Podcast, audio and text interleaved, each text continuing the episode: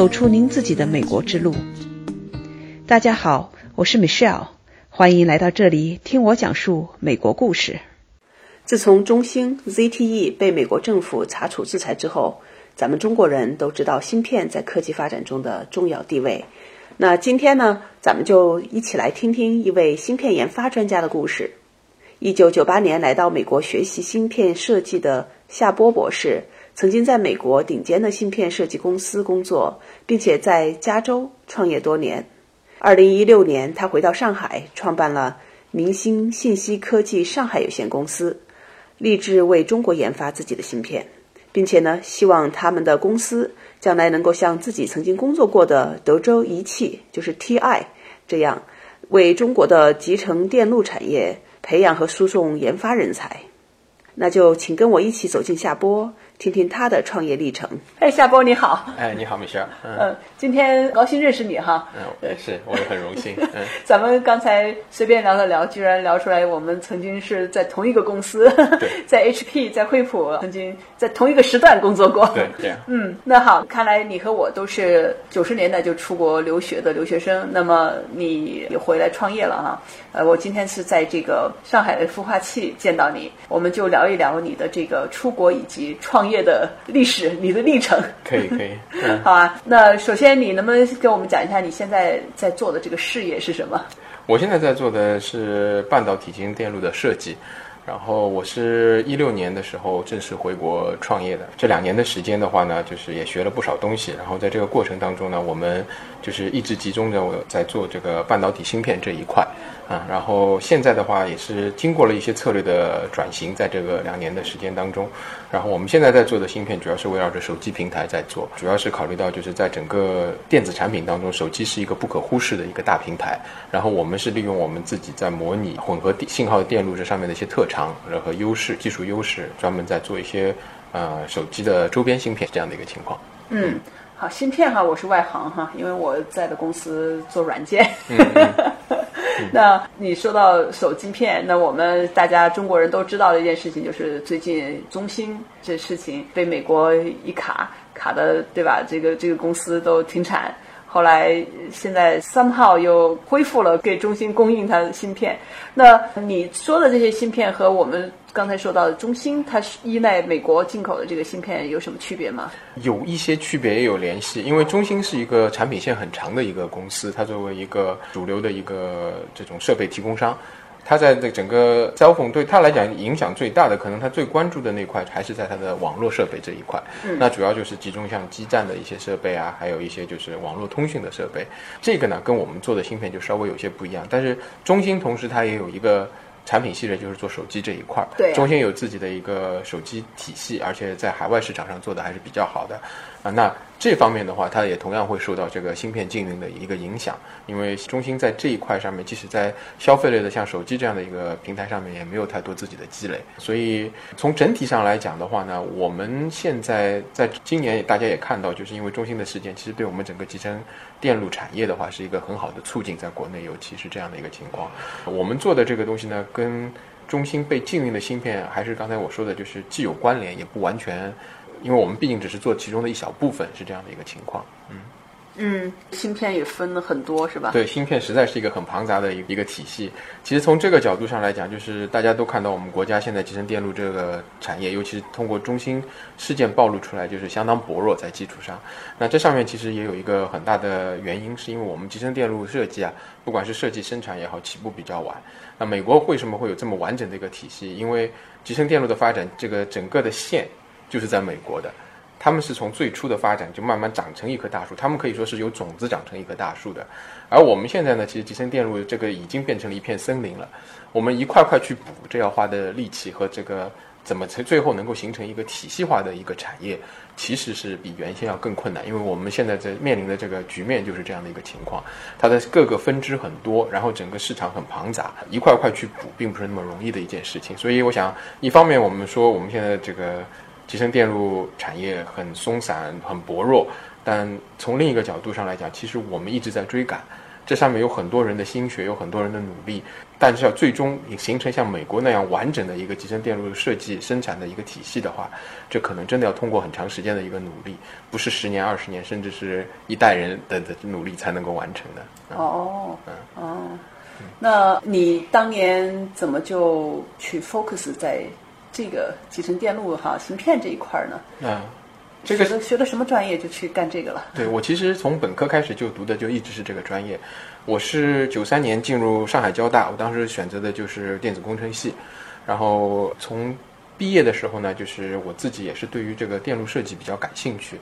然后在申请学校的时候，也就是专门挑选了这样的一个方向。然后后来就是拿到德州农机大学的一个奖学金。我们那个学校英文是叫 Texas A&M University。啊，这个学校虽然在中文名字翻出来以后不是太出名，但我们其实在电路上面是一个很出名的一个学校。我们那个实验室的话是杰克科比，也就是集成电路的发明者，他也获得诺贝尔奖，他曾经就在我们那个实验室工作过。然后我的导师的话就是现任的科比切，嗯，这样的一个情况。哦哦。对我其实觉得我自己还是有一点代表性，因为我在国内是最后一代的公费生，然后到了美国呢，其实我也能够看到就是。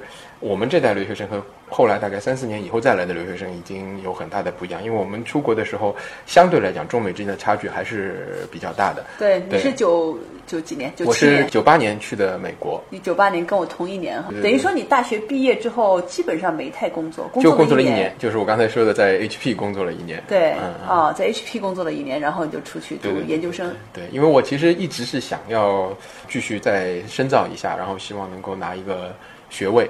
但是因为头一年的时候申请的时候也是受了一些挫折，然后没有能够拿到全奖。因为我们那个时候我要说划时，就比较有有一个划分性，也是这个原因。因为我们这代学生出去的话，基本上要依靠奖学金来能够解决这个读书和生活的问题。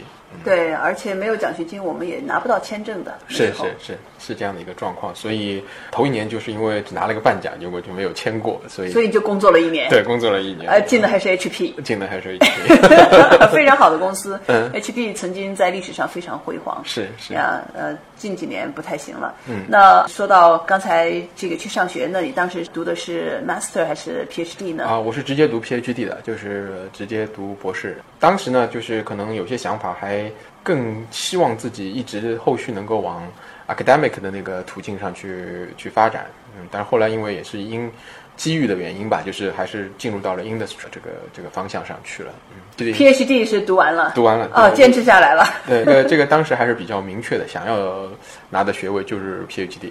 其实到 industry 的话，可能 master 跟 PhD 没有说差异那么大。对。但是当时自己因为考虑一个是往学术方向的一个发展啊，呃，有这样的一个设想。然后另一方面呢，也是希望能够在学校能够多跟导师做一段时间。然后因为我们当时做的在读博期间啊，做的那个项目也比较有趣，所以就是一直坚持下来了。这也是。嗯嗯。对。嗯，不错。呃，很多人当时出国的时候是拿着 PhD 的 program 的奖学金呐，对吧？去录取的那个 program。但是呢，读了两年书，一看，哎呀，市场机会很好，嗯，就跑出去工作了。有不少这样的，对，呃，我我身边也有很多这样的人，对，所以能够坚持下来，因为在美国读博还是比较艰苦的一件事情，是，不是那么容易混出来的，嗯嗯。呀，那后来你在美国的工作又怎么样的为你今天做了积累呢？能不能分享一下这一方面的一个情况？啊，可以。我在博士毕业以后呢，我就去了德州仪器 TI。哦，TI 的话呢，在德州上的学比较顺顺当当就进去了哈。其实因为呃，科比后来也是去了 TI，他在那个 TI 那边，他发明集成电路的时候，其实就在 TI，所以我们很多学生其实毕业以后都是去 TI，然后甚至在读博期间的话，我们也有在 TI 做实习啊等等这样的一个机会，所以整个学校跟 TI 的这个渊源也是比较深刻的。然后 TI 呢，在整个业界其实是一个很好的一个公司。不光是声誉好，而且它技术本身是相当好的。它是一个追求技术的一个公司。TI 我们当时也有一个戏称，叫它是 Training Institute。它的英文本来应该是 Texas Instruments，然后为什么叫 Training Institute 呢？因为它是大量的培养了很多优秀的工程师，然后这些人有的后来出来又在不同的地方去工作，像现在的 TSMC 啊，还有中国的 SMIC 的话，都有 TI 的血统在里头，嗯，是这样的一个状况。那去到 TI 以后呢，我是直接去了纳米电路事业部工作。当时的话，零三年的时候，我们已经在做六十五纳米，当时是相当先进的一个工艺。我在的那个事业部还有一个在 TI 内部有一有一个绰号叫做 Andy JDI，Just Do It，也就是说，我们 Nike 的那个 Just Do It，我们整个的作用在那里，就是在最先进的工艺上做模拟电路的设计，啊，来 qualify 整个工艺的对于。模拟设计的这这方面的需求，所以啊，我们在像 OMAP 这样的一个大的平台上开发了很多电路，在这上面我真的是受益匪浅。这当中有好几部分，一部分是从技术本身的一个提高，因为在学校读 PhD 的话，毕竟是一个研究方向，就主要大家是为了啊有更新的 idea，然后能够做一些有创新性、更创新性的东西。但在 TI 教会我的第一件事情就是。啊，电路设计，it's all about details，也就是说，所有的东西都是细节。这就是从原先的一个，我不能说更有创造性，而是更追求 idea 的一个设计的话，转到了一个追求能够量产、能够实现这个产业化目标的一个设计。这是 TI 在技术上带给我的第一个冲击。然后第二个呢，我是慢慢的学学习到 TI 在整个设计流程和管理方式上、项目管理上上面的严谨，因为这个对于最终，如果真的是最目标是一个。生产产品的，呃为目标的一个企业的话，它的严格的设计流程和项目管理的方式是保证这个产品最终不会出大的状况，而且它可以保证就是不管 designer 的情况怎么变化，我的整个公司做出来产品的一致性和它最终的良率啊什么都会做到很好。所以这两方面是我觉得在 TI 五最大的一个收获。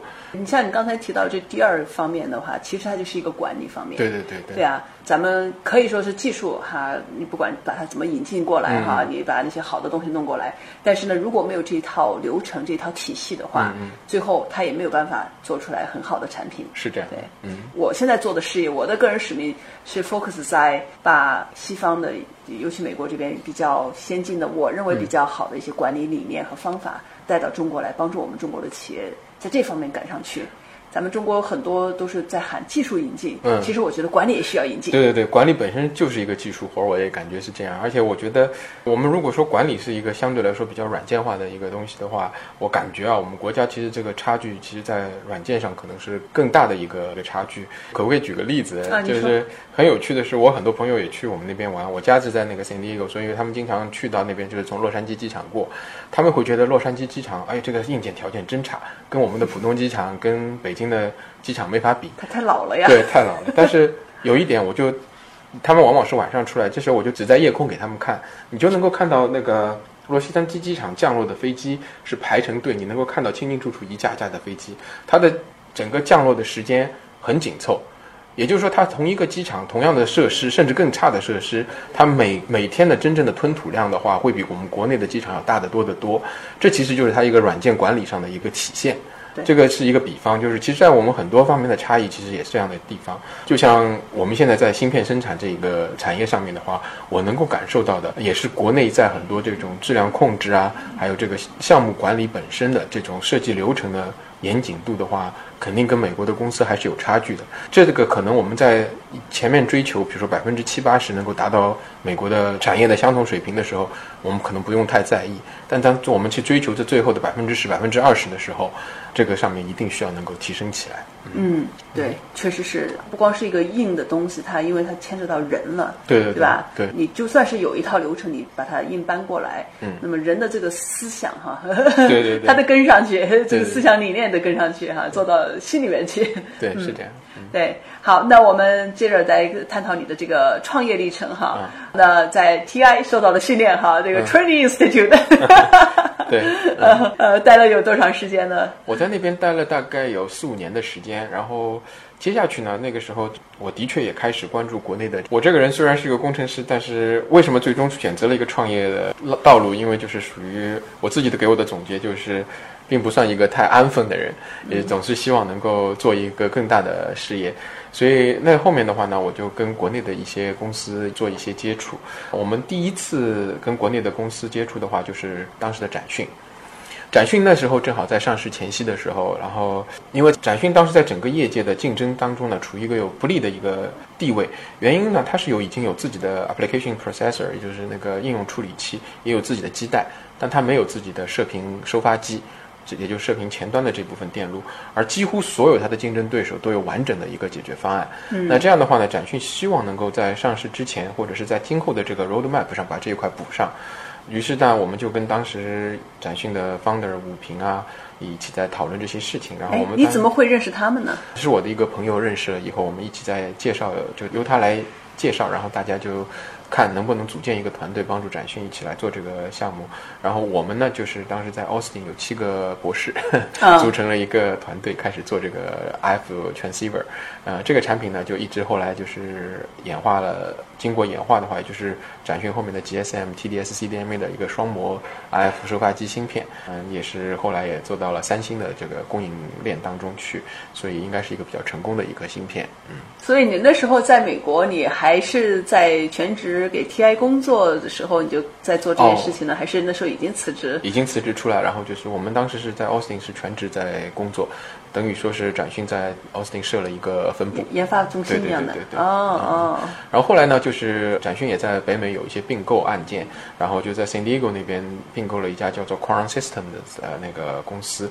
然后因为这个原因呢，我们这个团队就迁到了 San Diego，跟 Quorum System 就等于 merge 在一起了。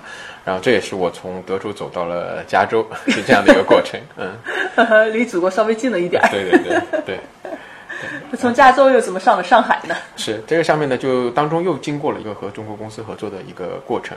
就在后面呢，就是中兴微电子的 founder 杨晓东，他是 Stanford 的博士，所以他在整个加州就体系当中比较熟悉。然后大家也是机缘巧合就聊起，就是是不是可以一起做一些事情。然后当时的中芯微电子呢，它是有自己的摄像头芯片，有自己的一些多媒体的芯片。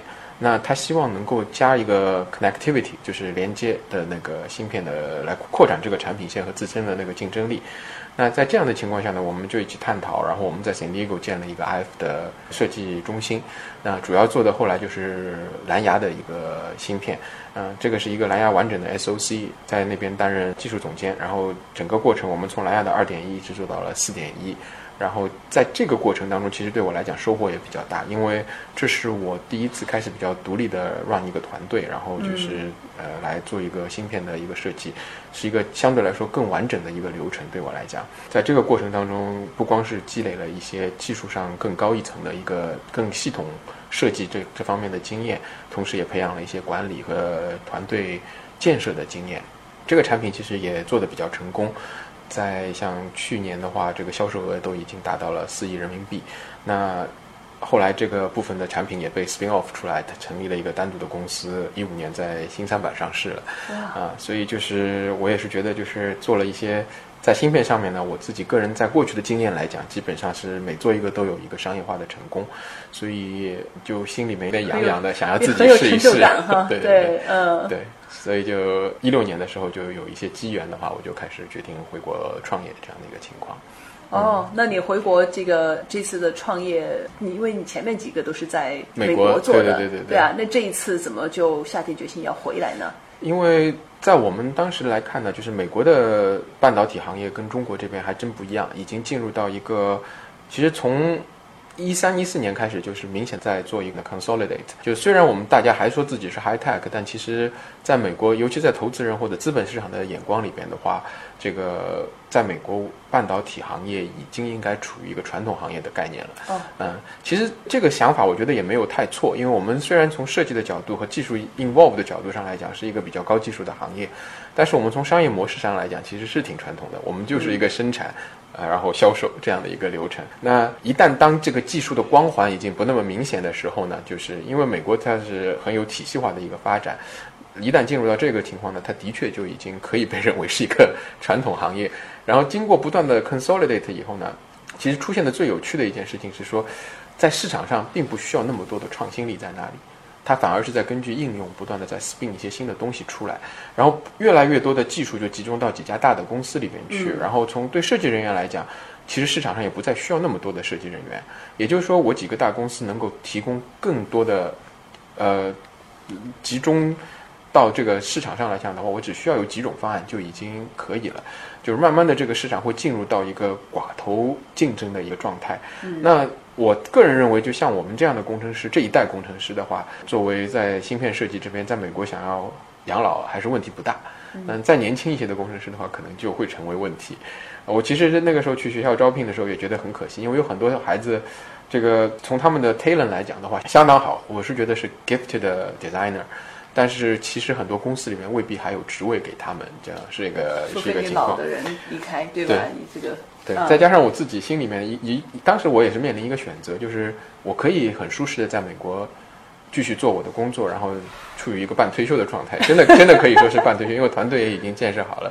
然后另一个选择就是自己是不是出来试一下。然后我也说过，我是一个不安分的人，所以我就选择了后者。然后另一方面呢，在国内来讲，的确这是一个。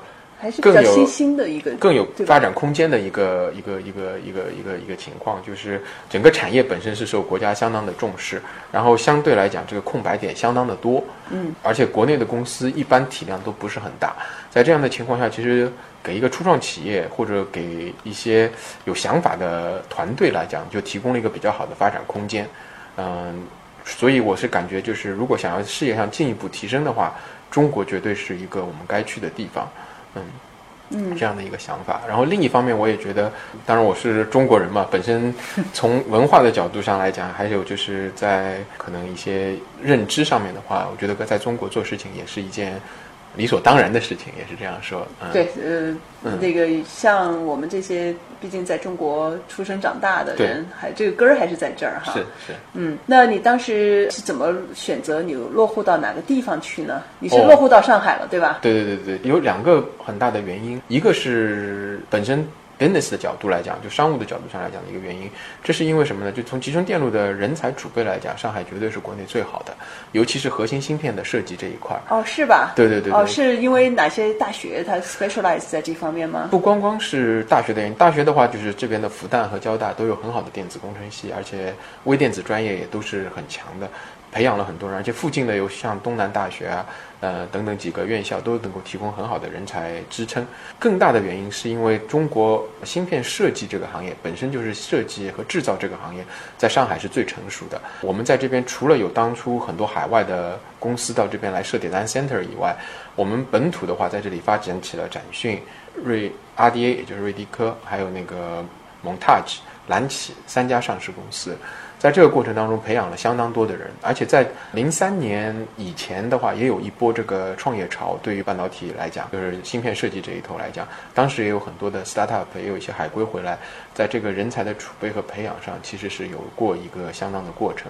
然后再加上那几家上市公司在这边的一个人才汇聚效应的话，其实，在本土芯片设计人才的角度上来，上海应该是独一无二的优势在这边。这是选择上海的一个很大的原因。然后还有一个原因呢，是我个人的原因，因为我本人就是上海人。哦，你你的口音不像上海人。是是是，我很多人这么说。对对，这个我没想到哦。然后我父母也在这边，所以从这个角度上来讲，我也是很想就是能够落户在上海。那你其他的联合创始人呢？他们也是上海人吗？不是。但是这上面的话，我还是起了一些作用。你把他们都拉到上海来了。对对，是。嗯，但现在我们的从架构上来讲的话，其实可能很多芯片公司都会慢慢采取我们这样的一个架构。我们在深圳也会有一个很大的运营部门，因为我们的客户其实在相当多的是在深圳。深圳是一个电子产品的一个 hub。全球的 hub 了，已经可以这样讲。对。那在这样的情况下，我们的技术支持啊，我们的应用开发有很多的团队就要放到那边去，嗯，而且就是那这样的话就会形成一个核心芯片研发在上海，然后市场更多的市场支持、销售以及应用开发这一块就会放到深圳去这样的一个架构。嗯，这个上下游哈，那个生态链都在深圳那一块儿。对对，是这样的一个情况。哦，那现在企业你刚才说是一六年成立的是吧？对，一六年成立。现在状态怎么样？两年了哈，两年的话也是经历了一些起伏和波折吧，这样应该这样讲。因为刚开始回来的话，就是所有的人都在说，哎，你们海归回来创业一定要接地气。我当时对这句话其实并不是很理解。应该说，公司在头一年的时候。根本就没有去贯彻这样的一个想法，就是觉得以技术为主的一个主导路线。但经过这两年的摔打呢，我们清晰的认识到，就是从一个公司创，尤其从创业的角度上来讲的话，公司是一个商业行为。首先你要追求的还是一个商业的成功，就是离开了商业成功的技术虽然有价值，但是并不是一个创业的一个宗旨在那里。如果你选择的是真的去去创业，而不只是为了自己爽一把的话，的确应该从那个商业成功的角度来更多的考虑。而这个商业成功的角度，其实就是接地气的一个一个表现。怎么说呢？就是。会更多的从市场的角度来考虑产品的定义，能够跟客户更好的去做结合。这样的话，就是在整个产品上面能够提供出一个真正的，不是说我在技术上做的很牛很牛很牛，但是的确是客户所需要，能够迅速的打开市场的一个产品。当你的公司有这样的一个产品作为一个支撑的时候，有了市场，有了流水，这时候你的公司才是有一个。可以说度过了生存期的一个公司，而后的发展，或者是说对一些更高技术门槛的产品的一个追求，你这样才会有一个出发点，有一个比较好的 base 在那里。对你才能持久下去嘛？是这样的一个情况。呀，那你们这几个合伙人都是从国外回来的吗？其实现在也不完全是，就是我们在市场这边的一个合伙人的话，主要就是在国内，他在手机行业有大概十多年的一个一个经验在那里。我很高兴找到接地气的人哈。其实就是海归。前两天我们在这边就在这个同一个地方，大家几个这个孵化器这边有几个做芯片的。公司的创始人一起，大家开会不算开会吧，就吃个饭，大家聊一聊。当时我记得有投资人，也有那个老师都在说：“哎，我们希望你们能够做成独角兽。”我当时就说：“其实更担心的是做成独角，一只脚就是一条腿的意思的独角兽。我的意思就是说，不是光技术一条腿能走走得了路，其实还需要真的有很好的市场和销售能力的人在团队当中，能够这样才能够两条腿一起走路，这样才能够保证这个走得稳。”是这样的，对对，有的时候我不知道你有没有这个经历哈。有时候海归啊，尤其他在国内原来没有工作过，一直是在学校里，然后出国又在对吧？然后回来，海归和本地接地气的人，有时候这个理念上还是很不一样，那经常会有一些对吧？这种磨合呀、挑战在这儿。是是是，就是这当中的话，我也是。也蛮感谢我现在的一个合伙人，因为有一次我们在参加一个项目评审的时候，他那时候回答的一句话对我也是启发很深。他当时就说：“创业不一定要高大上。”我当时一开始我觉得啊，他怎么这样直接来回答就是评委的这个问题？后来仔细想一想，这里面有个很朴素的一个真理，就是创业本身的确是在做一个公司，还是要脚踏实地的来做东西。嗯，可以有很好的愿景，但在执行这一块真的不用。追求很高大上或者一定是很完美，但最重要的是要把这个东西执行出来。因为我发现，其实一个公司要有一个好的愿景，并不是很困难。就每个公司创业的时候，可能都怀着远大的理想，然后都有一个很好的愿景。能够拿到融资的，就更是能够说服投资人，你的愿景大家都能够认可的。但最后能不能成功，往往的差别就在最后是不是能 execute 出来。所以执行力真的是很宝贵，而执行力本身是一个很朴素的东西。对，呃，很多 details，对吧？day to day 的这些 operations。那好啊，像就是在咱们今天结束的时候，能不能把你的这个规划呀、你的远大 目标啊分享一下？如果可以分享的话。我们呢，其实还是很希望能够做成一个，因为我们现在定位就是我们做模拟混合信号 SOC 这个方向。我们希望我们的公司在最终能够成为这个行业的一个领导者。这个芯片有个很大的特色，就是芯片本身，如果从规模的角度上来讲，不是一个很大规模的一个芯片，但它的确是一个有很高技术门槛的一一个芯片。我希望在这几年当中，不光光是我们的公司最终能够在业务上能够做起来，我们也能够锻炼出一个很强大的一个团队。从现在我们建立团队的角度上来讲，我相信我真的拥有一个精锐团队在这里。这个是我觉得，这个说着说着，这个笑容就满脸都是。这是我真的觉得最宝贵的一个财富。所以我希望我们能够在这个过程当中，一个是把公司本身做起来，然后在技术上我们能够形成我们自己独特的风格。我们的目标其实是要做一个中国的 TI，但是这要一步步来。这那从团队的角度上来讲，我也真的希望我们能够建立一个优秀的团队。就像我们大家都共同认可的 HP，我希望这个公司通过这个团队是有一个灵魂的一个一个公司，能够建立起真正自己的属于自己的 spirit。如果有这样的一个机会，我也愿意把我的公司变成中国的 TI，就是 Training Institute，培养更多的人。那我也会支持他们出去创业。这样的情况，我觉得这才是真正逐步完善我们国家集成电路产业的一个做法。嗯，你刚才提到“灵魂”这个词哈，不管是叫企业文化还是叫企业的精神哈，那你现在呃有没有一个比较清晰的概念？这个公司你希望它的灵魂是什么？这个上面的话，我现在还没有一个很好的组织，我现在也在想这个上面。啊我想可能我现在能够脑海里面想到的是两个比较重要的点，第一个是务实，嗯就是我刚才讲的，公司其实做公司其实是很朴素的事情，也是每一个细节积累起来的，所以务实很重要。然后第二个就是职业，就是 professional，这个是我觉得现在相对来讲，我感觉是国内不管是设计团队也好，还是整个公司上面往往会缺乏的一种东西。我希望能够把这种精神能够带进去。一旦有这种职业化的一个操守和职业化的一个精神在那里的话，我相信什么事情都能够做得好。所以我想，可能我还没有能够很好的总结，但是我想这两点是我很希望追求到的。并不是那种很高大上的东西，对吧？你说来说去，我我感觉哈，就是跟你的这个交流，我感觉你其实追求的就是一个很脚踏实地的，真认真正做一些你觉得非常有意义、非常有用的事情，而且技术，对吧？因为你是做技术的人，那么还是比较技术导向的。对，嗯，而且我相信高大上是会慢慢积累起来的一样东西。你有这样的团队，你有这样的技术，你其其实不用担心高大上，它会来的。就像其实华为也是从很朴素的一个点出发的，那现在谁能说华为不是一个高大上的企业呢嗯哼？好啊，希望在将来你们的公司也能变成中国的 TI。啊，谢谢谢谢，嗯。好，谢谢你。